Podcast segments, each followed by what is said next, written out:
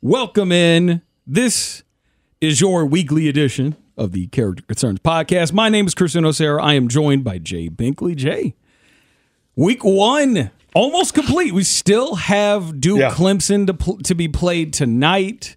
Uh, we were recording this on Monday on Labor Day. Uh, we will not get to that game uh, this week, but uh, how you doing this Labor Day? Oh, we're doing good. It, it was a great weekend of college football. I mean, we had week two in Missouri high school football, week one Kansas high school football. What what a weekend for college football. And the funny thing is, Chris, is, and I don't know if it's going to stay true to this or not, but let me ask you: Did did you not feel the buzz? There seemed like buzz on uh, Twitter or X or whatever. People were talking about I'm the calling college it football- Twitter. Well, people were talking about the games. Yeah. I mean, that was good because you haven't seen that as much early on, maybe because the NFL wasn't being played and more attention to college football. But there seemed to be a lot of people like really into that Colorado TCU game and people enjoying that, the LSU game, Florida State last night. But it seemed like a lot of people reacting. And of course, everybody locally excited about Missouri, Kansas, and Kansas State. But it, it felt like a nice little buzz going on in Well, yeah. college football this weekend. the thing is, is like college football is very regional now.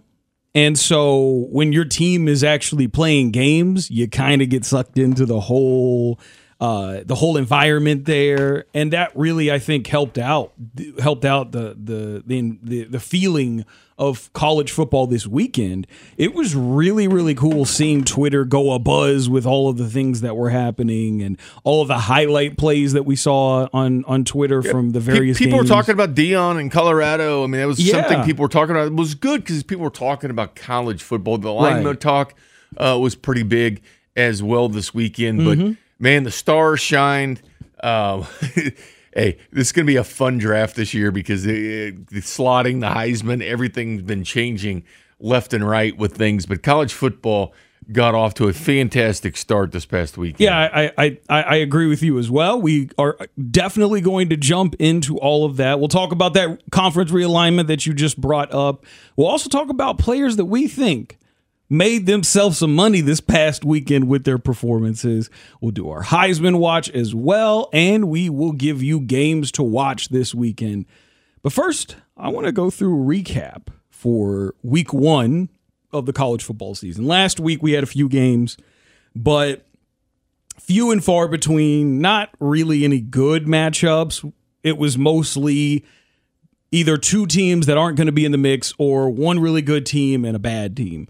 So in in this regard, this week we actually got we still got a lot of really good team, bad team, but we did get some competitive matchups there. I, I think the biggest one from this weekend was very early. It was the big noon matchup on Fox. It was Colorado versus number 17 TCU. Colorado gets the big win 45 42 down in Fort Worth, Texas. Pulls off a big upset. Fort TCU was minus 21. They had a minus 21 uh, line for that game.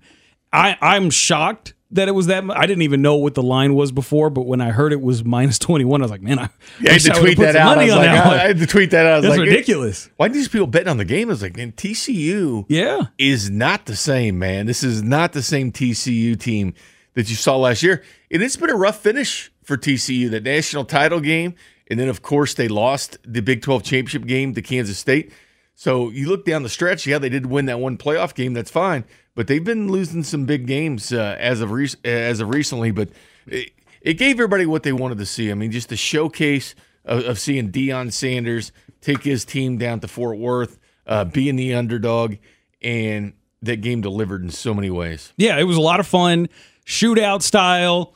Certainly, you know, if they if they play defense the way they played in that game, they're gonna they're gonna struggle to beat the really good teams. But their offense looks so much fun to watch. They were explosive. Like Shedeur Sanders, their quarterback, uh, Deion Sanders' son, looked really really strong. Certainly uh, put himself into that Heisman candidacy and probably made himself some money this weekend. We'll talk about that later.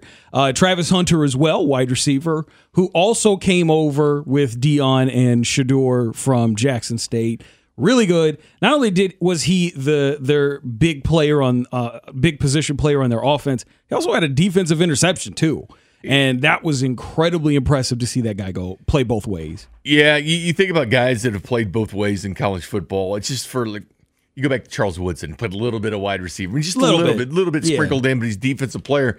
But with Hunter, I mean, it's a five star recruit when he went to Jackson State. That that shocked everybody when he went there. Yeah, it was a big it was a big get for him. But he he is an outstanding, and I mean outstanding corner. He only had like what 14 catches last year at Jackson State. He, they didn't use him a ton on offense, Right. But he's starting on offense and defense, making fantastic plays, offensive defense. I mean, he was well over 130 snaps, I, I do believe, in Yeah. this game between Yeah. both ways, 100 degree heat down in Texas. But he showcased himself. I mean, that is that is a Heisman type performance. Now it's going to be yet to see what happens with Colorado with how many losses they accumulate Right, because all that's kind of taken into consideration. But that combination is Shedeur Sanders, someone that I've talked about as being a first round pick. I, I do think he's a first round pick. I think he continues to be a, a first round guy, and he's going to continue to grow. But man, everybody got to see his talent on display at Colorado. Now it's parlaying into next week, the the uh, big big Saturday game, Yeah. the noon kickoff, big Saturday Big noon kickoff on yeah. Fox against Nebraska, the old rivalry there. A game that would not have would not be on Big Noon if not for Deion Sanders. yeah, let's just keep it a, a buck here. If if not for him, that game would probably end up being pushed down, buried in the lineup there, and Fox would not have made it a priority to put that game on national television for everyone to see. But you get a big win against TCU, and Deion Sanders gets his his his curtain call, if you will, and yeah, that that that means that that game gets put on I national. mean, another television. son starting at safety for that team Yeah. as well. But uh, Shedeur Sanders, I mean, 510 yards and four touchdowns. A school record right there with the 510 yards. One game, boom, school record. But that is a, a fast paced offense that can throw the ball down the field. Uh, Hunter uh, was outstanding in this game 11 catches, 119 yards. And an interception, by the way, on defense, too, Chris. So he had the interception and that. But a lot of people talking about Dylan Edwards and a lot of K State fans kind of salty about that one.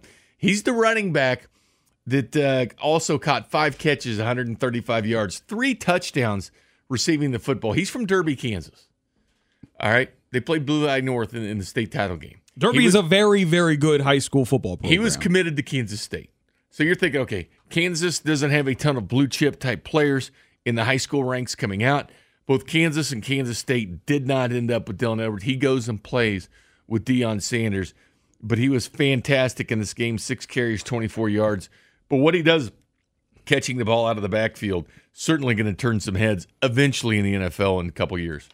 Uh, another matchup. This was the the big Saturday primetime matchup. Number 21 North Carolina faces off against South Carolina in Charlotte, US Bank Stadium where the Carolina Panthers play. And UNC, it was a very tight game for most of that game, but eventually late in the game, North Carolina is able to pull away. They win by a couple touchdowns, 31-17. Um I, I I will say this: this was a game that when we talked about, we previewed we we previewed these matchups here. I said North Carolina is not going to run away with this game against South Carolina. North Carolina is not this juggernaut team. They've got a lot of talent. I mean, Mack Brown has accumulated a lot of really good players, but he's also lost good players. I mean, last year. After last season, he lost both of his starting corners to the transfer portal. Storm Duck goes to Louisville. Um, Tony Grimes goes to Texas A&M those both those guys were projected to be NFL level corners at some point when eventually they decided to declare and they lost talent but and it, and because of that they played a very competitive game against a team in South Carolina that probably isn't going to be in the mix in the SEC East at all. Well, South Carolina was the team on there. Spencer Rattler has kind of reinvented himself a quarterback. Has he? for South Carolina. I think he has. We're talking about a guy that was a Heisman hopeful a couple years Yes. ago at Oklahoma. Spencer Rattler, eh, listen, he was still 30 of 39 for 353, okay? He still delivered. He had no time to throw the football. They were North Carolina's pass rush was all over. They had nine sacks in the game. Yeah. He was sacked nine times. He did not any time.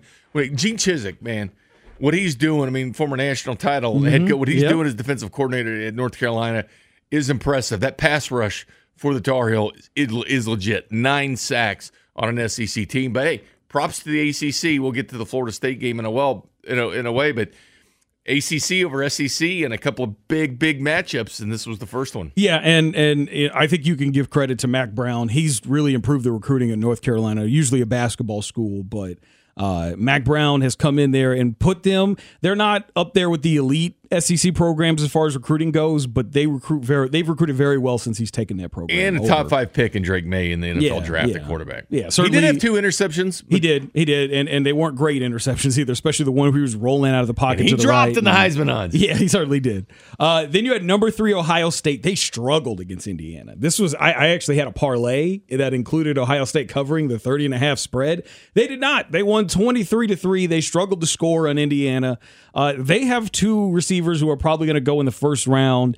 Uh, Marvin Harrison Jr., Emeka Egbuka, and they scored 23 points on Indiana, a team that is not any going to be at any point competing for the Big 10 championship. Five catches between two receivers that'll probably be the top two receivers going in. Marvin Harrison got banged up a little bit on his shoulder. Yeah, yeah. Did come back in the game. He had a touchdown catch, but they called it back Yeah. uh, with the penalty. But uh, with, with him, but the big thing has been their quarterback play because Kyle McCord was in a battle with uh, with Devin Brown. And it was it was a battle stretch. Too. It went down the stretch. And you know, McCord ended up with 239 yards, but that's not Stroud, man. no, That is not Stroud. So yes, Ohio State is loaded. Defensive tackle, edge rushers, pair with Jack Sawyer out there rushing, great receivers.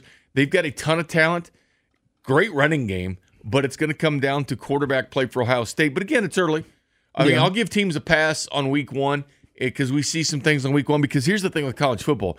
You're expected to go out there and play, and sometimes you're playing against great competition right off the bat. A lot of teams like to ease into the season right. you know, and play one double A's. Like we saw a ton of that uh, locally with Kansas, Kansas State, and Missouri. They all played a one double A, an FCS team this weekend. But there's no preseason football, and we know how sloppy preseason game one is Yeah. in the NFL. Yeah. You're telling college guys, all right, go, go out and be in a primetime game like the North, you know, like the uh, LSU Florida State game that we saw last night. We'll get to that one, but you're expected to go out there and, and play a good team week one. Michigan, number two, the rivals of Ohio State, they handle business. Did not at all, you know, impress in any great way. They faced off against Eastern Carolina, win thirty to three. Um, this was another game here where you you see a team that has been in the mix for the the college football playoff, a team that I think a lot of people expect to win the college football playoff, and yet start of the year didn't quite go out there and show that they were that much better than the competition. 33 victory over Eastern Carolina. Then you have a matchup between Texas, number 11, a team that is loaded full of prospects. We've talked about a lot of, you know, Quinn Ewers, Ja'Tavion Sanders. They got a couple of uh, of DTs, T'Vondre Sweat, Byron Murphy the Xavier second. Worthy, the Yeah, Xavier Worthy, a wide receiver that could be a first round pick. Uh, they got a lot of talent on that Texas team, and they struggled early against Rice. Eventually, they pull away late enough to where they could put their backup quarterback in, which, by the way, was not Arch Manning. I don't, I don't know the name of their backup quarterback, but Arch is clearly third on the depth chart right now. They pulled up, they pulled away late, and they win 37 10. Uh, Texas definitely looks like a team it was Maalik Murphy. that Malik in. Murphy. That was the yeah. Like they could very well be a team that even though they, they got a big matchup against Alabama, they could be a team that ends up if if they do not shape up, if they do not get to a point where they're able to comfortably take out teams like Rice, they could end up being in a position where they get upset. Ja'Tavion Sanders, the guy I was watching a lot of because you know probably tight end number two in college football Yeah, right yeah. now. He did get that touch. I even tweeted. I said, "Throw the ball to Sanders. Get him the football." You know the funny thing was, did you notice who Rice's quarterback was? JT Daniels. That dude has played everywhere. Yes. USC's been a starter. Yes. Georgia's been a starter. Uh-huh. West Virginia been a starter. Yeah. And now he's at Rice. That's four Division One programs that nobody's ever done. And ever he's going that. down every Nobody's time. ever done that. He's going down every time. It's like you know, how many years this guy going to play college football? yeah, Four Division One programs. yeah. I know. And, and and the thing is, is like And he was seven and zero at Georgia, by the way. Yeah. and he got hurt. He got and hurt. Stetson Bennett stepped right in, and Exactly. he pipped him. Uh, Wally pipped his ass, and boom, JT Daniels now at Rice. I remember watching him play. I think they were playing Purdue last year at the beginning of the season. I was like, okay, maybe JT's got a got a home now because he's bounced around here between a couple different programs. Nope, played at Rice, and he didn't look that good in this game either. Um, No, he's terrible. yeah, no, he's not good. maybe he'll look better once they once Rice gets into conference play.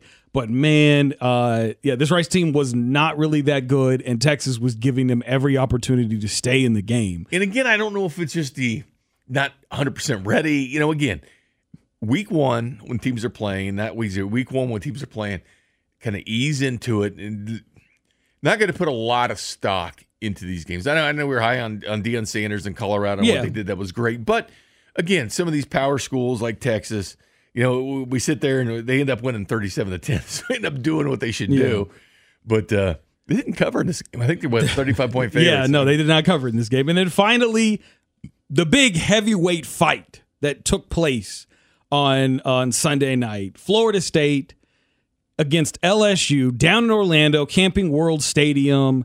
Um, this game was very close at the half. The, these two, really, it was a, it was really whether or not Florida State was playing up to their potential or not. Because in the first half, Florida State had plenty of opportunities to get a, a, a decent lead, and they just missed opportunities. Then in the second half, they finally started to live up to their potential, and they proceeded to blow out LSU in that second half. Ended up winning the game 45-24. Um, and really you they were in very they were very much in control of this game from start to finish. It was just a matter of whether or not they take advantage of the opportunities that LSU was giving them. They did in the second half and they get the win. Well, it was a heavyweight fight, like you said. You get these two schools again. ACC showing up and beating a good SEC uh, football team, but Jordan Travis, one of the Heisman favorites, goes into the game. The third uh, Heisman favorite, Jayden Daniels, quarterback LSU, the second Heisman favorite. He didn't look like it last night. Jordan Travis had a nice game, twenty three of thirty one, three forty two, four touchdowns in the game. But I think Keon Coleman, and again, yeah. Local local college football fans, close your, close your ears. he was committed to KU. Yep. so, eh, eh, Ja'Marr Chase was he. Like, he was committed to KU too? They've too. had so many great receivers. so like, many great all that KU could probably put together an all commit team and it'd be whole- able to beat any other team It was whole college football. Louisiana connection, right? Yeah, down Louisiana. Les Miles, he yeah. beat, he spurred LSU in that game with what he did. Keon Coleman, a nice nine catches, 122 yards, and three touchdowns in that game. And I think you're going to be hearing a lot about him coming up because he's 6'4 wide receiver. Yeah, he's huge. 6'4, 215, three touchdowns. But he doesn't play like it. He does not play like uh, the fade route touchdown he had, sure. But he doesn't play like that when he's just like when he's after the catch, he doesn't look like a six four guy. He looks like he's way smaller than that and much faster and agile than that. He's really, really talented. He is. And then Johnny Wilson, our guy that's uh, Six seven. six seven. He had a nice game, over 100 yards Yep. at least. Yeah. He had a lot of he was he he is not he's what you expect a six seven wide receiver to be. Very good possession guy, going to go out there and win those 50-50 catches.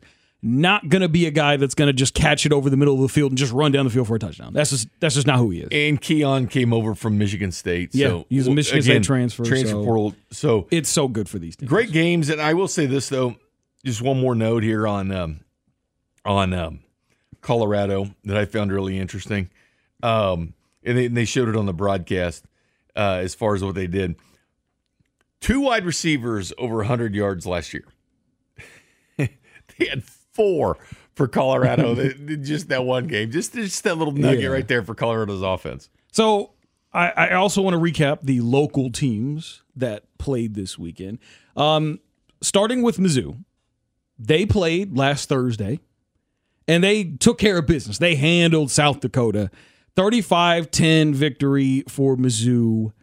Um, I did not get to see the game. I know you got to watch that game. What did you think about that performance from the Tigers?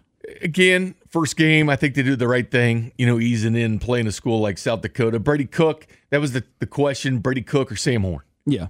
What's up with these quarterbacks? These Sam Horn's scores 21. with Devin Brown for Ohio State, the backup quarterback, scores 33. Yeah. But anyway, Brady Cook, 17 to 21, 171 or 172 yards and a touchdown.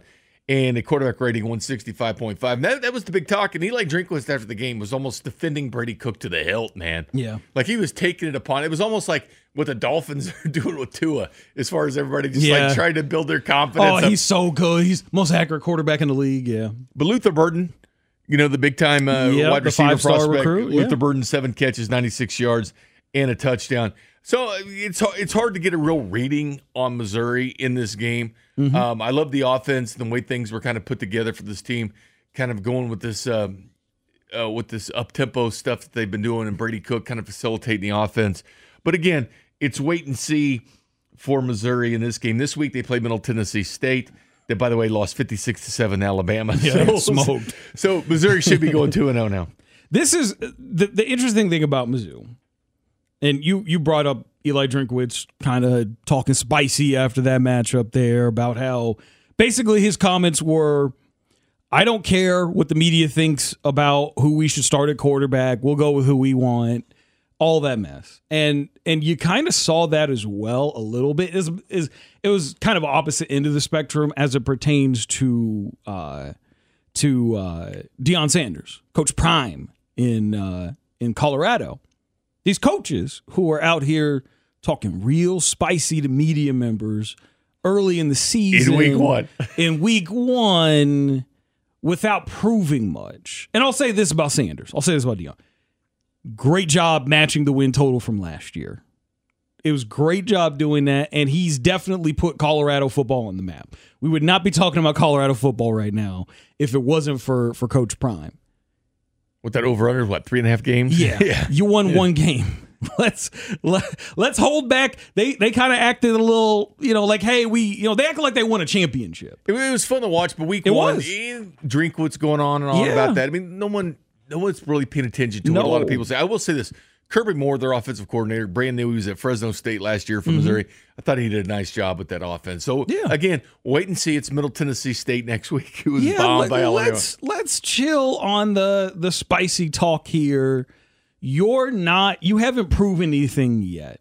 Like I think Prime proved, hey, I belong here. I belong at this level. Prime did not prove that he was a great coach at this level though. He proved he could win a game against a team that I think we both agree pretty damn overrated. He, he brought some serious talent there. He did. He did. He brought a lot of talent. Some of those guys are going to be playing on Sundays. like like like as far as Hunter and uh, and uh, Shedeur, Shedeur, coming yeah. from Jackson State, Yeah. and then Dylan Edwards that obviously signed there because of Deion. So. And he'll have more resources now. And certainly, I think, you know, three, four years down the line, he'll probably be looking at making a jump. I think we both agree Florida State is probably the, the team to look for if Mike Norvell does not is not able to keep them in contention for the college football playoff. Then Deion's probably going to get some calls Except he was- from he- from the uh, regents there. But Florida he had State. some Florida State beef last week. Remember when he said that he graduated from Talladega, not Florida State or something? He can Danny say Kelly- whatever he can say whatever he wants, Yeah. but like Florida it- State be foolish once not to be that considering offer, once that offer comes, because yeah, they're going to want to win, and if he's got the, the he's got the kind of hype that he does now and the success to back it up, Hey, winning matters. they'll want him. They'll want him there. So, I, like I said, I just think that this is a little too early to be talking this spicy. You let your results talk for you, and uh, I think this early in the season, you're probably you're probably doing yourself a disservice by because you're going to lose some games. I mean, Mizzou's going to lose some games. Colorado going to lose some games. They're not about to go undefeated. I don't care how good Shedeur Sanders is. Um, their their defense isn't that good. They are going to lose some games. Maybe give yourself some grace here because you know the media is going to come after you after you catch some L's. Oh, they're, they're going to be coming out and in prime time now. I mean, Oh, yeah. first thing, first game it was on what Fox nationally. It was on then- Fox, yeah, and then next week the big big Saturday. Same thing again, so, yeah, Fox yeah. again. So uh, as far And by as the way, that pre that uh, spring game for Colorado was on ESPN. I mean, was. They, It was on hyped. ESPN. Yeah. Yeah. Alabama, Wisconsin, No, Oklahoma, all yeah. that was ESPN plus. Yes. Colorado was ESPN. and They sold it out. They sold Again, it out, yeah. The hype train is real. Yes, there might be people negative talking, but a lot of people are not. there was a lot of people who saw images of him in that cowboy hat when it was snowing out there at the, at the spring game. Yeah. Uh, the other local team that played on Saturday, one of the other local teams that played on Saturday, KU, actually, no, Friday, KU struggled early against Mo State, but eventually their offense got going and they were able to get a big win 48 17 over the Mo State Bears. What did you see from with the backup game? quarterback. Backup being, quarterback, Being Jalon Daniels didn't play in this game. It was thought that he was going to. I think they announced him as a starter They did. game. They did. But there was no reason to play him in this game. No reason. Bean gets the job done, 276 yards, two touchdowns out of 41 yards on the ground. Devin Neal, almost 100 yards. He's going to be a stud uh, right there from the Lawrence area at the running back position.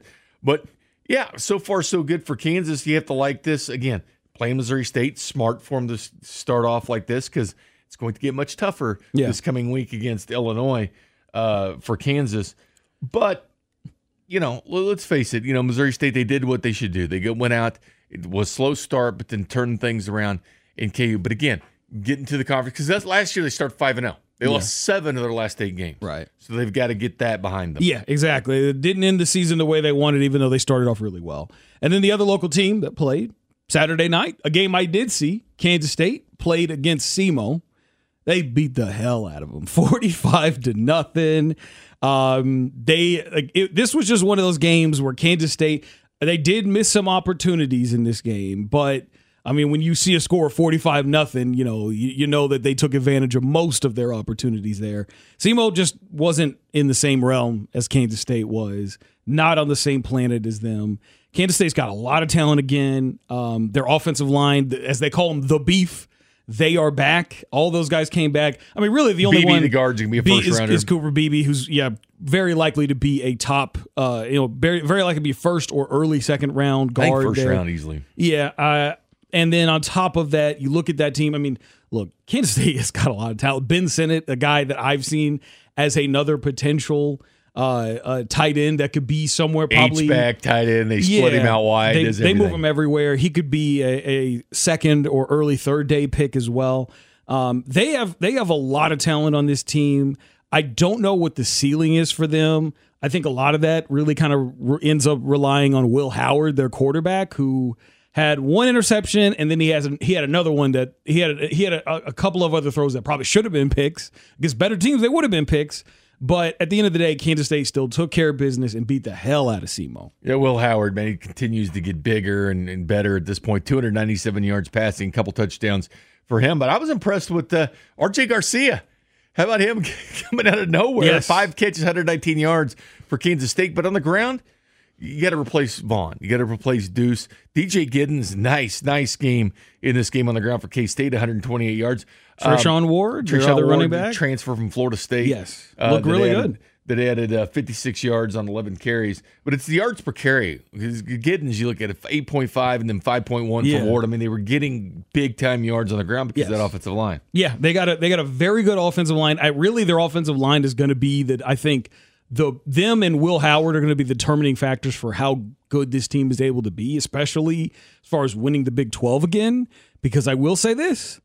I think the only two teams that are really obstacles for Kansas State in the Big 12, like serious obstacles for them, Texas and Oklahoma. And those two teams are going to be very motivated to try to win it because Big 12 is very much antagonizing them as those two teams are on their way out of the conference. So, uh, and I guarantee you the Big 12 is going to be pulling for Kansas State this year because they do not want the two teams leaving to be the ones to win the to win the championship and and then kind of have that glory as they walk out of the conference and go to the SEC. To me, Kansas State though, with with Klieman, they just they're they're one of the powers in the Big 12. That's how they should be looked at. They Yeah. should be viewed as like we've looked at Oklahoma and, and Texas through the years, even though they haven't lived up to it.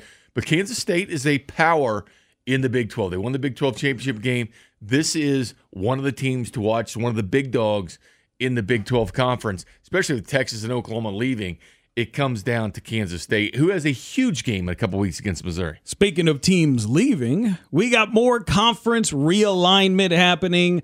Uh, last Friday, the athle- the Atlantic Coast Conference, the ACC, voted to accept Cal. Well, some of them did. I don't think Florida State voted I don't for think. I, yeah, that, I don't, I'm not shocked that Florida Florida State wants a bigger cut, but the ACC voted and accepted Cal, Stanford, and SMU Yeah, to eh, join the conference. And they're not taking a full share for a while either, Yeah. as far as the revenues are concerned. Yes. But nothing says Big Ten like, or excuse me, Atlantic Coast Conference like uh, Stanford and Cal. Yeah, like two teams in California and one team in Texas. That is exactly. This is the reason why now the regional aspect, and I hate it. But SMU got in there because they're money. Yeah, they're money. They You know- are money. They have a lot. There's a lot of money there. We obviously, if you if you know about the Chiefs, you know uh, the uh, the de facto owner of the Chiefs, Clark Hunt, is an SMU alum, and there's a lot of money there. Former at- quarterback at Shane SMU. Buechele down the Buffalo Yeah, Bills. yeah, and then Rashee Rice, the uh, Rashee Rice. the young standout rookie run, rookie wide receiver, is also an SMU product.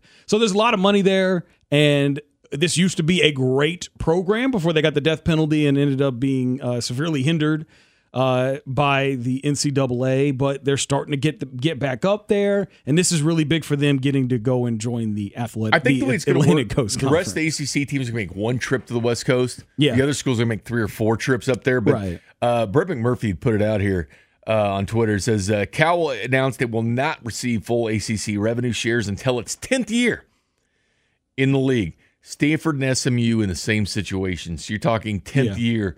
that they get their full share. So, and they're going to be careful with the scheduling again. Right. You're going to see the West Coast teams coming to East Coast a lot. The East Coast teams will just make one trip over there. And then to so now that leaves Oregon State. And they're talking Washington. about the other schools maybe meeting somewhere in the middle, which is ridiculous. ridiculous. Yeah. Um, so that leaves Oregon State and Washington State without a conference for next season, which is uh, you know really unfortunate. Oregon State actually has a good team right now, number the Mountain eighteen. West commissioner went to both of them. Went to the Colorado State Yeah. game and uh, Yeah, and uh, and in Washington State, and then the, the uh, game against uh, San Jose State against Oregon State. The, she was there as well. So the commissioner and there's been talk. All right, what's going to happen? Are they going to join the Mountain West? Or are they Or going are to try to keep join the the Pac Pac-12? brand and Yeah. keep AAC teams, get them to move and Yes. get the Mountain West? yeah. But it's probably going to be to where the Pac-12 just goes bye-bye. I know that's the brand, it's the name, but everybody else is uh, jettisoned and left that conference. We could see these guys in the Mountain West because I don't see the Mountain West dissolving or losing their top teams to the Pac. They could, but again, I don't look at those teams as Pac teams. So- Mountain West teams. I would agree with you on that just because of the fact that like the Mountain West has really jumped up in terms of value over the last few years. I mean, look at Wyoming. Wyoming now has become one of the better programs in that conference. Boise State Craig has been Bohl, the coach, was at North Dakota State. Yeah, Boise State was there. one of the better and like not only that, but we've seen teams come from there and then rise up and get bigger, like Utah. Utah was in there, and then they went to the Pac-12, and then now they're about to join the uh, the Big 12 next season. So, I mean, to me, right now, Mountain West might be a better value in term, might have a better brand recognition right now than trying to keep the Yeah, Pac-12 and, alive. and, and Gloria Nevarez, their commissioner, again, she went to both games, so there's courting going on with Oregon. And you know what? Oregon State's a ranked team. They were 18th in the nation. yeah, That's a good football team. Yeah, it's a good team. So yeah, I think I think it probably is going. And now, especially because now, like Oregon State and Washington State don't really have much leverage. You know who Oregon State's quarterback is? Former Clemson DJ U Uigal- Uigalele. Uigalele.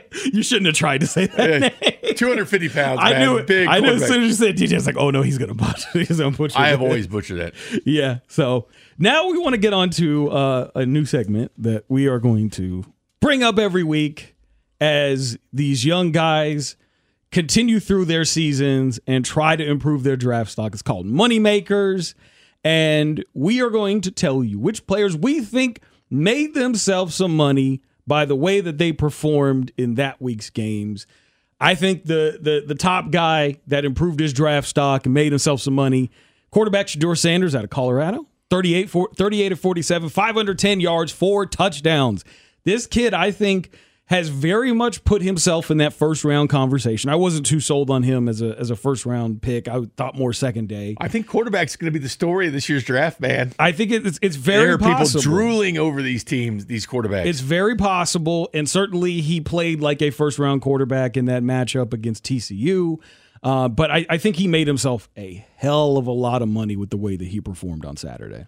Another quarterback uh, from the, in the in the pack, uh, Michael Penix Jr. would have been my guy throwing the money. He 450 yards. I don't think he made it. I think he's about where we expected him He's be. played at Indiana, Heisman hopeful. Um, for but, but yeah, he's a stud. They've stud wide receivers at uh, at Washington, including uh, Jalen McMillan. But the bottom line is, huge, huge game yes. for uh, Michael Penix Jr. He delivered. Yeah. And then uh, and then another There's Colorado four, there's player. four great quarterbacks in the pack right Yeah, now. Yeah, there are. Uh, the other the other player at Colorado, I think, made themselves some money. Wide receiver Travis Hunter. This kid is electric. He's been there. He's on the national stage He's now. electric. But people are like, this guy's playing both ways. Yeah, he's a Yeah. great corner He got a pick in the game. and a great receiver. yeah. And then after the games, they're asking him about the snap count and the heat. He's like, I still want to play. Yeah. This guy's a baller, man. I don't think he's going to to continue to do that for too much longer. What's he going to be better at? He's a great corner right Yeah. now. He might be a better corner than wide receiver because he's not f- refined at wide receiver, but he can be. I think there's more value at wide receiver, um, and especially in the NFL with it being a passing game.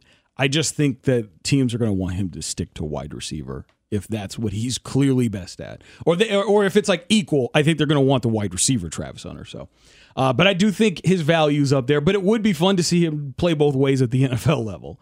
Um, another guy, I think we both agree on this, that made himself a lot of money. Wide receiver Keon Coleman out of Florida State last night, nine catches, 122 yards, three touchdowns. This kid was so spectacular in that game last night. Um, he was a guy that was already on my radar, but Johnny Wilson Jr. was the guy everyone was talking about. Everyone was like, okay, this guy's for sure a first round pick. This Michigan State transfer that, by the Yeah. way, was committed, as we mentioned earlier, to, To Kansas, Kansas. earlier. And this guy went out there and just he like I said, Johnny Wilson Jr. to me looks like the safer wide receiver because he's six seven and he's just got this great catch radius. He can catch it over the middle, so he's definitely a safety blanket guy for quarterbacks that aren't quite as dynamic or accurate. But a guy like Keon Coleman, who is 6'4, he does not play like he's 6'4. He plays like he's 5'10, 5'11. Cat, he's great at uh, running after the catch. Had a, had a, had a long touchdown run, uh, had a long touchdown uh, run after the catch. Uh, this kid just has everything you like. I mean, having wheels, having the size, good catch radius, uh, ability to go up there and win 50 50 balls. I think he might end up jumping Johnny Wilson Jr. as far as the uh, as far as prospects go at wide receiver. That's going to come down to combine times. Yes. It's 100% going to come down I, to 40 I, times. I mean, his combine time's probably going to be better than Johnny Wilson Jr. because Johnny Wilson's just six foot seven. I don't know if it's going to be that much better. Hey, by the way, the NFL franchise tag numbers for corner 18.1 million, wide receiver 19.74. Yeah, So yeah. Go go play wide receiver, dude. Go play wide receiver. yeah, go play that position. And then uh, another guy that I, I'm really I, I really thought really made themselves a lot of money. I think we obviously know Rome Odunze, the uh, top wide receiver of Washington, for sure looked very good. He, he ended up leading Washington with in, in receiving yards over 100 Odunze? receiving yards. Yeah, yeah, Roman. Yeah, Odunze. Yeah. Um, the other wide receiver, Jalen McMillan, eight catches, 95 yards, two touchdowns. Had a nice, like, I think it was a 35 yard re- reception for a touchdown in that game. Boise State gave him, you know, gave him a little trouble early, but they ended up pulling away. This kid is just so talented. He is, he looked to, to me, he looks, he doesn't look better than Odunze, but he definitely looks like someone that could be late first, early second. Uh, depending on where Odunze goes there. So I think 6'1". Odunze's better. Six one. Dunzy, by the way, seven for one thirty two. Yeah. in a touch in that game. But again, they're fun to watch. Washington. This was a, a miss on the Big 12's part, in my opinion. Big miss, Washington yeah. and Oregon were the team. They're going to the Big Ten, but they spurred them with UCLA and USC the first time. The Washington and Oregon were the teams I wanted to see the Big 12 get. Yeah, that, they should they should have gotten them. Yeah, but you know they you know Yeah. this uh, and it could be a situation where Big Ten probably gave him a better offer, and that's what they took. So could be that. So getting on to our Heisman watch, players that we think are you know kind of ranking our Heisman rankings as we as we, uh, as we get past week one. Obviously, number one guy who still leads in the in the Heisman uh, betting race in the in the odds race, Caleb Williams. 18 of 24, 319, 319 yards, five touchdowns. Had a couple of just unreal throws. Had a Mahomes type throw. Where couple, going out a of couple bounds. of them really. One of them out of bounds. He's going out of bounds. Just lofts it over the head of a of a receiver that had beaten his corner, and the guy catches it with one hand. Uh, another one where he's dancing around in the pocket. You know, basically jukes an edge rusher, ru- uh, scrambling out of the pocket, makes a great throw on the run. Was his nine touchdowns down in two games? Yeah, yeah, I mean, he's looked amazing in his uh, in his first two games. I mean, right now a shoe in. It seems like a shoe in for the Heisman. No, and and a shoe in. endorsement deals all across. I know. He's got Wendy's. He already has a bunch. Nissan. Yeah. yeah, he's got Wendy's. He's got Nissan. Dr. Pepper. He's Dr Pepper because he's in the, he's in those Fansville commercials. Caleb Williams. I, it's so it's you know it's so weird watching a an active college player in commercials because growing up Yep. over the years they those guys can't get paid which is always ridiculous to me but they can't get paid so they're not in these commercials and now you're seeing guys in commercials. It's not a whole bunch right now but right now like Caleb Williams has become a big time star at the collegiate level not just because of his play but now because he's starting to get in these commercials. So uh, I think yeah, right now he's very much running away with the race, even though we're you know he's two games into his his uh, season. He's the second player ever to win back to back. Yeah, yeah, he would be behind Archie Griffin. Another guy, Jayden Daniels, who was tied for number two in the odds for the Heisman for LSU last night 22 37, 347 yards, one touchdown, one interception. Didn't look bad, but didn't look great either. It's a great pass rush for Florida State with Yes. Verse out there hitting one of the top uh, top five pick in next year's NFL draft on Yeah. the edge. They they caused him a lot of trouble out there. I mean, he got hit a lot. He had to dance around a lot. His receivers didn't really help him out either. There He was slipped the plus 4,000 on I FanDuel. know, right? there was a play where Malik Nabers, uh, who's probably who's very good chance to be a first round receiver at a uh, at a LSU there. Uh, slipped on a play, and then the corner got a pretty easy pick, uh, interception there uh, along the right sideline. There, it was just it wasn't the best day for him. Florida State's got a lot of talent, but I, I think Jayden Daniels definitely uh, didn't do anything to impress anyone with how he played. The other quarterback on the other side, though, I thought actually made a, a pretty decent case for him being the the clear number two now. Jordan Travis out of Florida State, 23 at 31, 342 yards, four touchdowns, one pick. Man, like I, I I'll say this. I think he could very well put himself up in the the draft rankings whenever he's eligible because man, he's got he's got a lot of talent and he's got a good he's got good instinct out there. He had a touchdown run on a on a read option where a guy was coming from his blind side and he pulled the ball and ran for a touchdown. I really like this Jordan Travis kid out of Florida State. Yeah, I mean, great receivers in Keon Coleman and Johnny Wilson. So a solid set there. And he's Jordan Travis third now. Well, he, Probably second he- now. he's- well, you, no, no, it's, uh, Oh, it's third Penix now? Jr. passed him. Penix Jr. passed him. Okay. So it's it's Caleb Williams plus 450, Penix Jr. plus 850, Jordan Travis plus 1100, JJ McCarthy plus 1600. Then Cade Klubnik, that you'll see tonight at plus 1600, uh, the quarterback at Clemson. And then uh, you obviously brought up Michael Penix Jr., 20 for 40, to 450 yards, five touchdowns. Um, man, that he's got two NFL wide receivers to throw to. They got a lot of talent. They're currently number 10th in the nation, but obviously they'll probably jump now when they put the new uh, rankings out to- And what a tomorrow. move going from Indiana to Washington. Oh yeah, I know. Like that was a guy that had been on the radar for a while for potential first was round there last year, quarterback too, but yeah. yeah, but because I remember when he was at Indiana a couple years ago, a lot of people were like, oh, you gotta watch this kid, Penix Jr. Yeah. And then makes the transfer to Washington. Now could be in a in a pretty solid position to be a first round quarterback. Certainly looked the part in uh, in this weekend when when Washington played against Boise State. Shedeur Sanders, I mean, we just brought it up there 510 yards, four touchdowns. Again, I want to caution it is one game.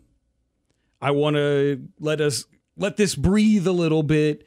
But I, I think Shedeur definitely put he he put himself in a conversation for Heisman in a way that I did not think he would do this early. He's got some talented wide receivers. Not only that, but talent a yak. Yards after Yeah. catching, catching Dylan Edwards, and then Dylan just going the distance. So who would you say are your top five? My top Heisman? five right now is Caleb Williams. I like JJ McCarthy a lot. That's the quarterback at at Michigan who currently sits as the fourth in the Heisman race at plus 1600. Strong arm, extremely strong arm. Yeah. Get out of the pocket. Love him. Michael Penix is my third. Shedeur Sanders now fourth, and Jordan Travis fifth. Someone to watch. We'll see what Colorado does, and that's Travis Hunter, just because he plays both ways, and that's really alluring to voters. His his odds jumped up to twenty two to one to win, so he's still a real long shot. But he's got a chance, especially if he's playing both sides. And if Colorado keeps winning, he's apt. Especially if they pull off an upset. Now all of a sudden, Shedeur Sanders and Travis Hunter, their their odds are going to jump, and they're going to be pretty close. If they don't take it. votes from each other. if they don't, yeah, and I, I think I think eventually like people have to pick one or the other. But the guy who's playing on both sides of the ball is probably going to get the advantage over Shedeur Sanders. So we'll see. So on to our games to watch for the weekend. We're going to start with Illinois versus KU. Play Friday night. They've got a couple of defensive tackles at Illinois that are very highly rated. Jer'Zhan Newton, who I have seen rated as the top interior defensive lineman in this draft class, and then Keith Randolph Jr., who is another standout player in that game. Uh, the Athletic has um, Keith Randolph Jr. is the number 10 defensive tackle in the nation, according to the Athletic. Uh, Newton, by the way, uh, Jer'Zhan Newton, number eight ranked player in the nation. Pro Football Focus's preseason player rankings. AP preseason first team All American. Keep this in mind with Illinois. They were number one in scoring defense last year, number three in, in total defense last year. Keep this in mind. They lost Devon Witherspoon, round one, pick five. Jartavius Martin, the safety, goes round two, pick 47. Uh, Sidney Brown, the safety, round three, 66. And Chase Brown, when the fifth round, he was the fourth leading rusher in the nation. They lost all that talent last year, so it's not as good an Illinois team as it was last year when you lose three guys in the top three rounds from that defense. but again, number one scoring defense in the country last year. But those defensive tackles still there for Illinois, and they're studs. Yeah, I mean they got Brett Bielema has uh, amassed a lot of talent there at Illinois. Um, this is definitely going to be. I mean they Illinois struggled in their game this weekend, barely won. They get uh, decimated by the draft, though. Man. Yeah, they did, but they barely won uh, this past weekend. They still have a lot of talent on that team. I mean, on my watch list, I've got a few players, especially on the defense. I've got a few players there that to watch for, but the big guys to watch for, especially for Chiefs fans, are going to be their two defensive tackles that they got on that roster because – Chiefs probably going to need a defensive tackle in the, in the offseason. Chris Jones, yeah. um, so another another game to watch if you are looking for talent to watch for the Chiefs. Ball State at Georgia. Georgia cruises to an easy victory week one. Um, Brock Bowers is the guy to watch. He did not show up almost at all in that game. One catch, three yards in, in game one of the season. He misses Stetson Bennett. Yes. Yeah, I mean, it, again, the quarterback changes with teams week one. Brock Bowers is still just um, generational talent yes. tight end. So, yes, Brock Bowers is still going to be, I don't know, you see me anywhere from one to 16 picks. I think he's a top 10 pick. Yeah, it's it's still very likely, very early. Could be a situation where they're working on chemistry, and once they get to that chemistry, Does once everything. it improves, you're good. Um, another game to watch for: Youngstown State at Ohio State. Two guys I want to highlight here: defensive tackles Michael Hall Jr. and Tyleik Williams. Again, the pairing that they have because they've got the great edge rushers, including Jack Sawyer. You get the two pairs at, at wide receiver, led by Marvin Harrison Jr. They're just they're just loaded with talent at Ohio State. Uh, Chiefs don't exactly go Ohio State very often. No, I, they still don't.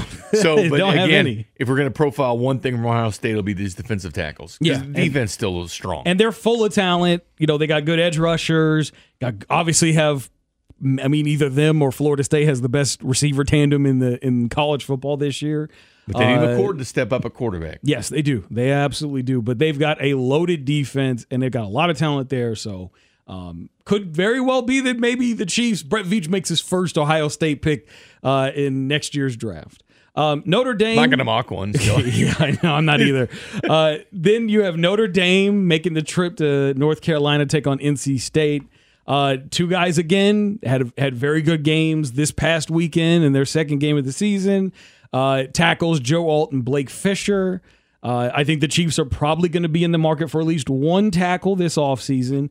And I think that one of these two guys could very well play the role, depending on wh- which side they want to fill. Fisher might be around with the Chiefs, but I think so. Going to yeah. go top ten. Yeah, I think there's a very good chance Alt's a top ten guy. And his dad was a Chief. So yeah, that's. Cool, I mean, but. there's and not only that, but like it's it's him and Olu Fashanu that are probably you know be, that are that have kind of been tossed up there as the top two tackles in this draft class, but it seems like a very good tackle class.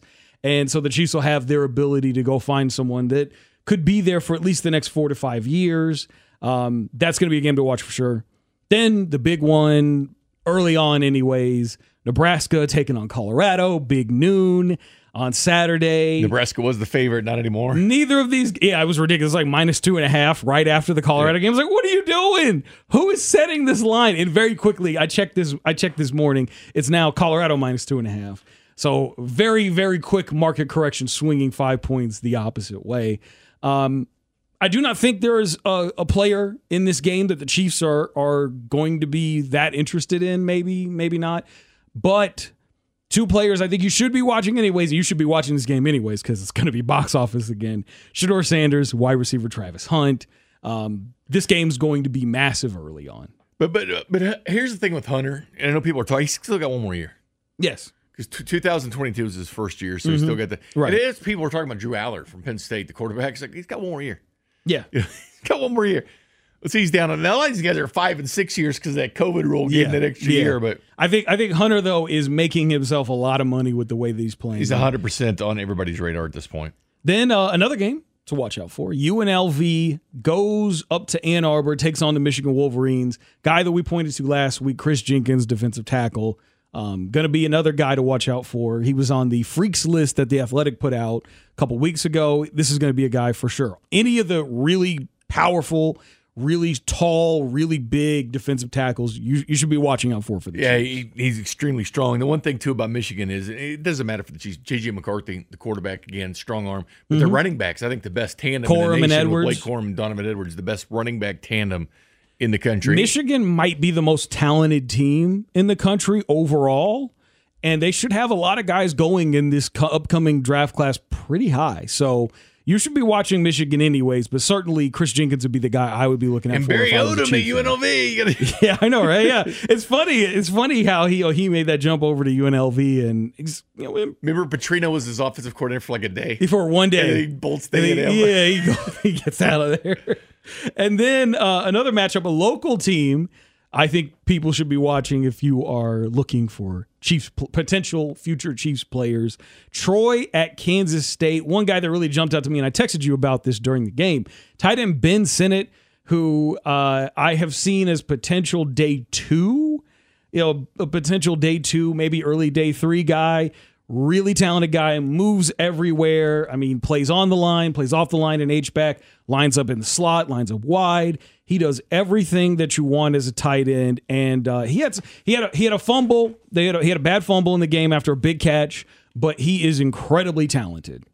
No, he is, and he moves around. Reddy Steward from Troy, the corner. He's not on one of the top corner watch lists, right? You're not going to see no. Reddy Steward in there, but he was all Sun Belt last year. He ranked second nationally, holding opponents to 8.7 yards after the catch. Uh, is is NFL passer uh, rating against was the best in the country. Keep an eye on him. Troy, let me tell you this much about Troy. This is a don't look at the name Troy. This is actually a very formidable team for Kansas State. This will give them at the local schools.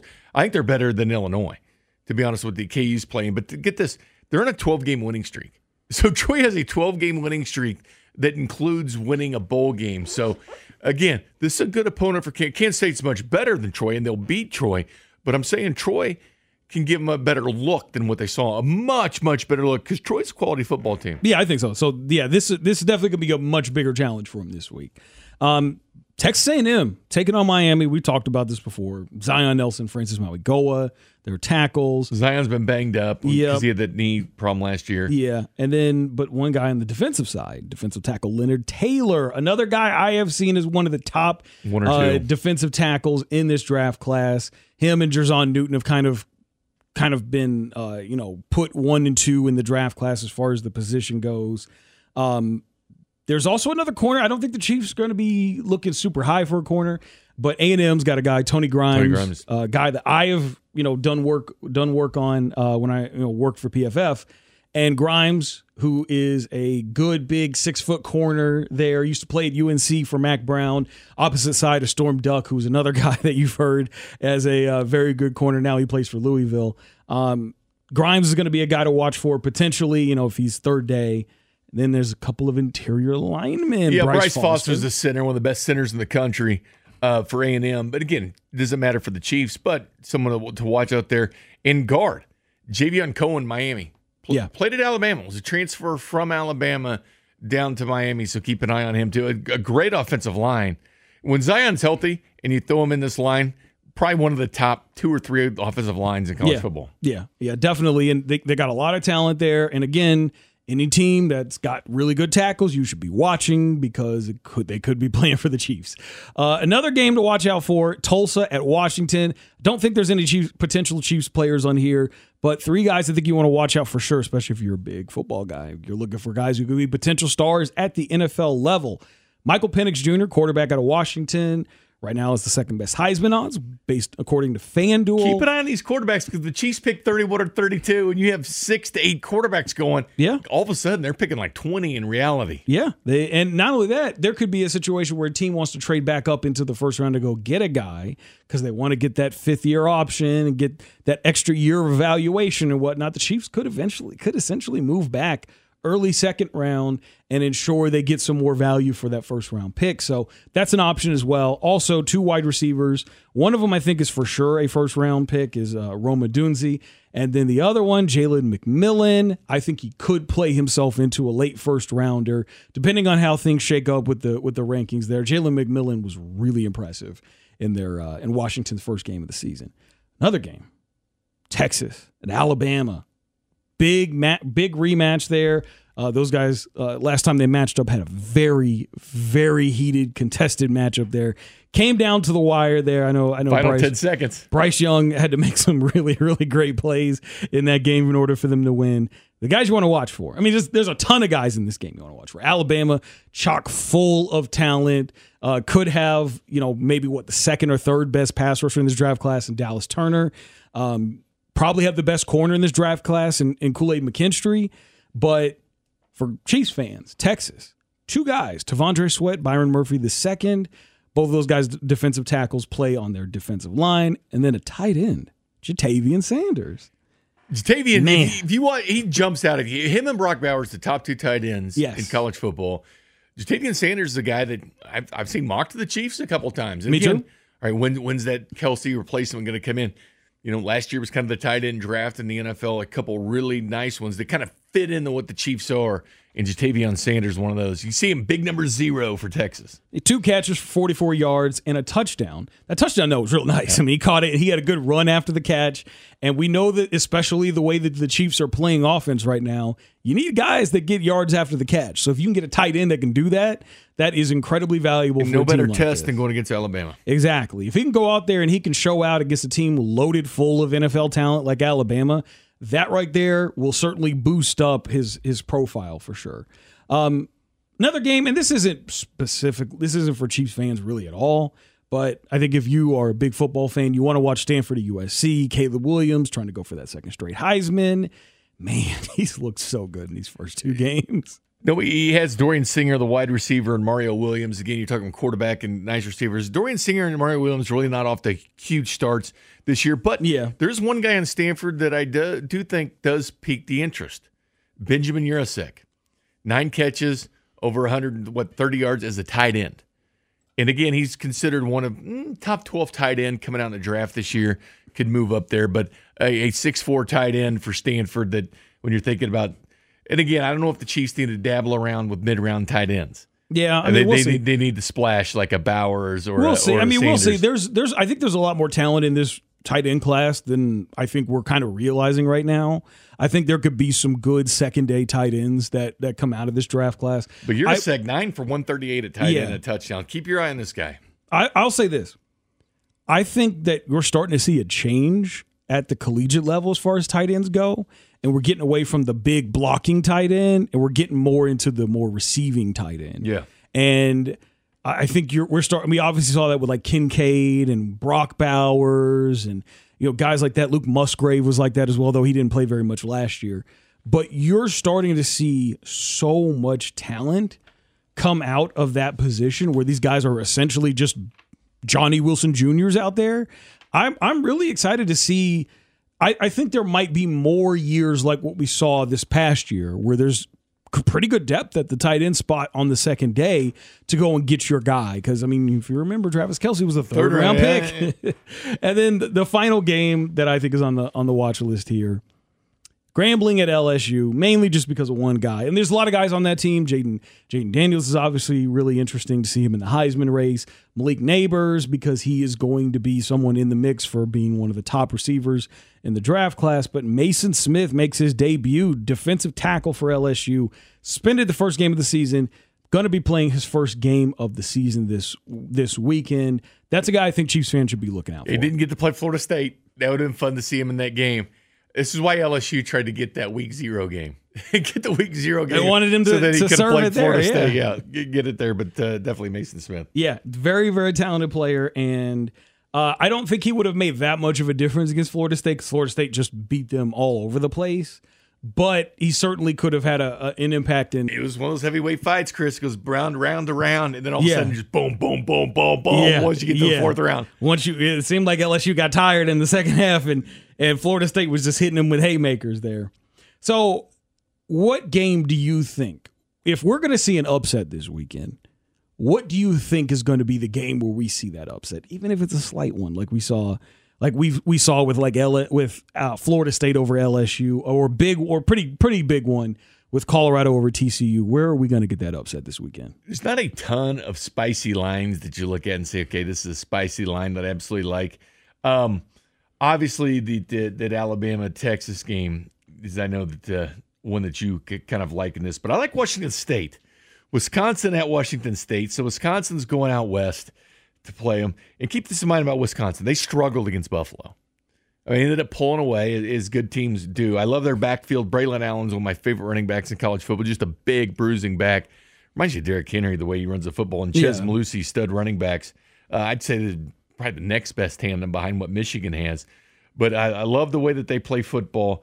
But I'll say this Washington State beat Colorado State 50 to 24. This is a team pissed because they, they, they're stuck in the Pac 12.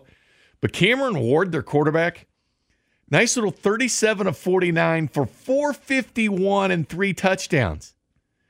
Okay, 75.5% completions for Washington. Cameron Ward, the quarterback there. Keep in mind, they love to air it out, throw it around. This is a better team, I think, than what Wisconsin saw in week one. Wisconsin is six and a half point favorites in this game. That's my upset alert right there. Washington State over uh, Wisconsin. Yeah, I'm going to go Texas over Alabama. I just don't feel like Alabama has that same mystique that they've had over the last few years. Calling Milroe the next Jalen Hurts at quarterback. They just don't feel like that team right now. But this They're game so is in talented. Alabama. It That's is, different. It is in Tuscaloosa, but I again like to me, it just feels like one of those games. If Texas where, plays against Rice, Bama will win. Yeah, yeah, they play like that. Yeah, the Bama's gonna Bama will probably win that game pretty comfortably, but Texas has so much talent. Like there's this is going to be. I'll say this: if Texas doesn't win the Big Twelve, especially when it comes draft time, and we see all of the talent that they have on their roster, all of those guys who are getting drafted because they could have multiple first round picks. I mean, we could see Quinn Ewers and Xavier Worthy go in the first round. Um, we could see them have a couple of DTs go, one of them at least in the first round, maybe two second day. We'll see about that. They've got talent all around on this team. I mean, I think if we're going like most talented teams, I think you go Michigan, then you go Ohio State, Alabama, and then Texas might be right behind them. But I think you could argue Texas might be more talented than Alabama overall just because they look like they've got more NFL ready players right now. But will they slip up? That's the question. If they don't win this game, Steve Sarkisian is going to be motivated going against his his former boss in Nick Saban. If they don't win this game, especially if they don't, if they're not competitive in this game, and Alabama just kind of controls the game from start to finish, we're going to be asking some questions about this team because Texas has so much talent. So I, I will say this: like this could very well like shape the way that Texas plays their last year in the Big Twelve because I, I, know that Sarkisian, you know, is going to try to downplay it. But if Texas does not win the Big 12, it's going to be a massive embarrassment for a school with the kind of pride that Texas has. You're talking about top five recruiting class in like this last seven yeah. years. I mean, it's been insane. Sarkisian's done very well recruiting. What do you think about a Ewers going without the mullet this year? Like, should he have kept the no, mullet? cut. I hate mullets. Cut it. Get rid of it. Yeah, Quinn I. I think he looks better now. I, I, they they you know they showed his new picture uh, during the, the game this past Saturday against Rice. He looked much better now. He looks like a professional quarterback. It's a quick team, man. Extremely, they got extremely so much talent, team. Man. They got so much talent, and they just that's a team that should not be should not be struggling against a team like Rice that has JT Daniels. This is a good litmus test. Seven and a half point favorites, Alabama. Good litmus yeah. test, and the quarterback situation.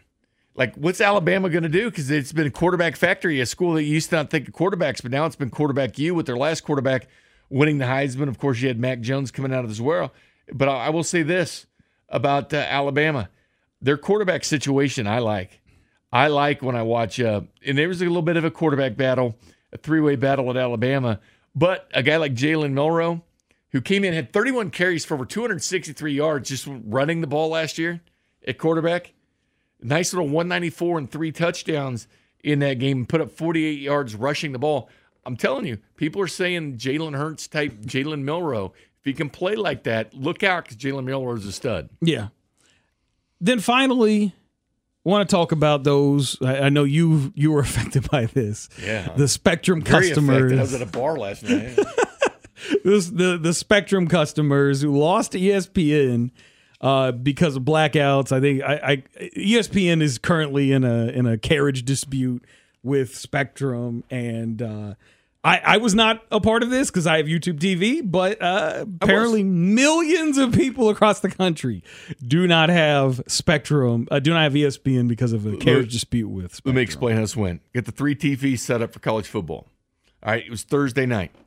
I'm gonna watch Mizzou. Florida, Florida, Utah, Florida, Utah, and Missouri, South Missouri. Dakota. Okay. Yeah, I got ESPN Plus on one yeah, because that's where the Mizzou game was on. Mm-hmm. So as long as it's an ESPN Plus, you can watch it. yeah. But if it's on ESPN Plus, they've also got the ESPN games, ESPN two, ESPN U, and all that on the Right, ESPN app. Couldn't watch it. Couldn't Yeah. watch the Florida game like that. I blacked out. And it, you know, keep this in mind, Chris. It was right after the pregame. I mean, in Mizzou game, you had like Tim Tebow out on the field and everything, and boom, because I was watching SEC Network. Florida game.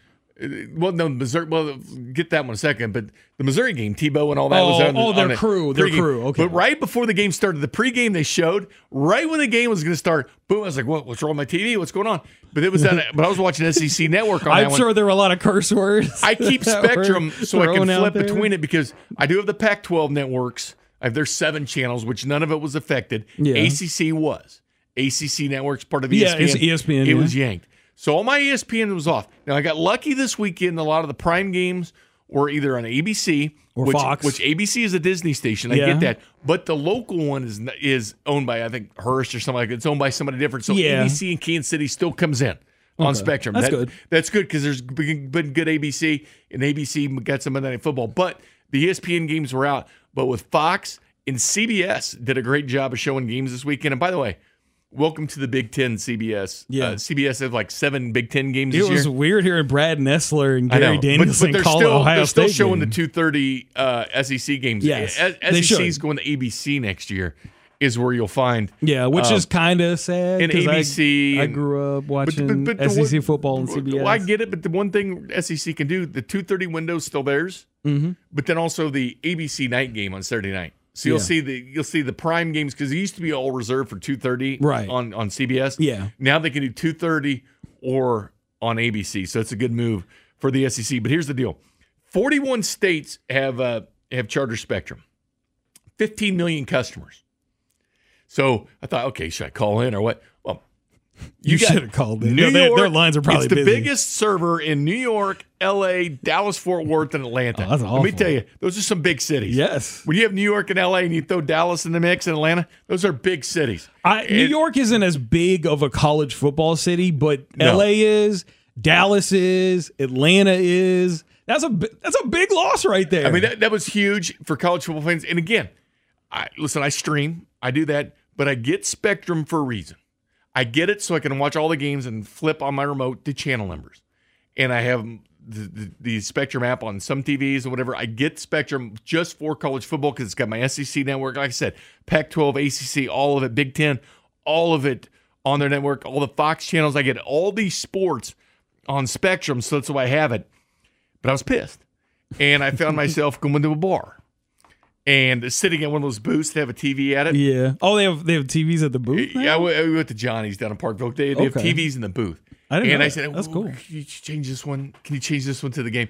And, and they had the the bar had the sound of the game on, which I yeah. like. But I, I hate doing that because I like to sit on the couch.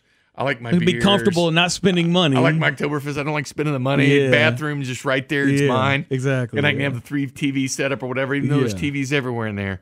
But the Spectrum thing was big, especially yanking college football fans around like that, doing the pregame. Then as soon as the kickoff, boom. I didn't hear anything about this uh, supposed dispute going through. And what is it? DirecTV doesn't have Fox at this point. yeah, they haven't it had long. them for. I think there's been a little since so they college football fans Fox. are missing out, and guess what? They kind of need it for the NFL coming up here, don't they? Yeah, I mean, I'll say this: I, I'm a YouTube TV uh, subscriber. Um, they had a dispute with ESPN. I want to say it was last year, might have been two years ago, and uh, they ESPN was down for one Saturday, and then it was back This this, this- that Sunday. When you're when you're talking about the second largest cable company in the United States, you're talking over 14 million customers in 41 states. Yeah. L.A., New York, and Dallas. You're talking. Let's let's get this thing solved or fixed because Yeah. if not, YouTube's numbers are gonna be burning up. People Yeah. are gonna Oh yeah, get especially because they've got NFL Sunday ticket. I mean, I may have to sit here and, and make a move at some point Yeah. and just add one because I, I do have the ESPN, I do stream that, I do Yeah. Mm-hmm. stream Amazon for the NFL. I will be Peacock because I get the NFL Buffalo regular Yeah, season the game and yeah, a playoff and game. the playoff game too. but I don't have Peacock yet. Do you? I've got it. Okay, so I will get that at some point. But the Spectrum is my big thing. Yeah. Because that way I can have the Spectrum app. But the good news is I like to be able to I don't know how your YouTube is. It like I use uh, the Roku on on some TVs, and you got to like. Thumb I've got I've got a Roku and I got a Fire TV. but you can't go through. You can't type in the channel number. Yeah, I don't need a channel number. But I do the subway. You can bounce back and forth to the game. They have a you can scroll down Oh, yeah, you- you- on the on the main on the screen where you're watching the game. You can scroll down and go to different games. but so. but I like Spectrum for my football, and uh, we'll see what happens. But I was genuinely pissed off. Oh, well, I just as a uh, I still am, as a actually. YouTube TV subscriber, they just introduced during co- uh, college basketball during the NCAA tournament, they introduced multiview, which you can have four games Yeah, on yeah, one yeah, screen. that. It is. I I was I had it this weekend. Plus, I had my laptop up. I had five games on, and it was it was great. But you start jacking with the NFL, and that's when it's going to get real. Oh, and yeah. I understand ABC is But really like Monday the Night first Football, Monday Night. Football. But uh, keep in mind, a lot of ABC is, is blacked out in the yeah, country yeah, because of the uh, the Disney dispute. The one in Kansas City is not. no, So I was able to watch, and then if, if um, so, I was able to watch. Um, again, I was able to watch a lot of games on CBS, Yeah. ABC, and um, and Fox Sports this weekend. Well- so ended up working Well, out. if you're looking to switch, I would say YouTube TV is probably your spot, man. Alabama, Uh, Texas. They, don't pay me to say that. Alabama, I Texas. wish they did. Alabama, Texas on uh, that game is on. Will I be at a bar or not? That's going to be the question. It's going. To There's a bunch of games I want to watch. It's, probably gonna ESPN, six o'clock ESPN. Well, I guess you'll be at a bar if they don't fix it. Yeah. Johnny's here come. With that, that is Jay Binkley. Uh, I'm Kristen Osero. Next week, we are going to be back. We are going to give you the rundown on week two, let you know how the local teams did and how the big games uh, went down. That Alabama and Texas game, how those went down this past weekend. Plus, on top of that, any other news. Hopefully, no other teams are going to realign and change conferences over the next week. And we're going to preview on week three of college football. So make sure you like and subscribe on whatever platform you use to listen to us. We appreciate you taking time out of your day to listen to us. Jay Binkley, Crescendo Cero. This is Character Concerns from 610 Sports Radio.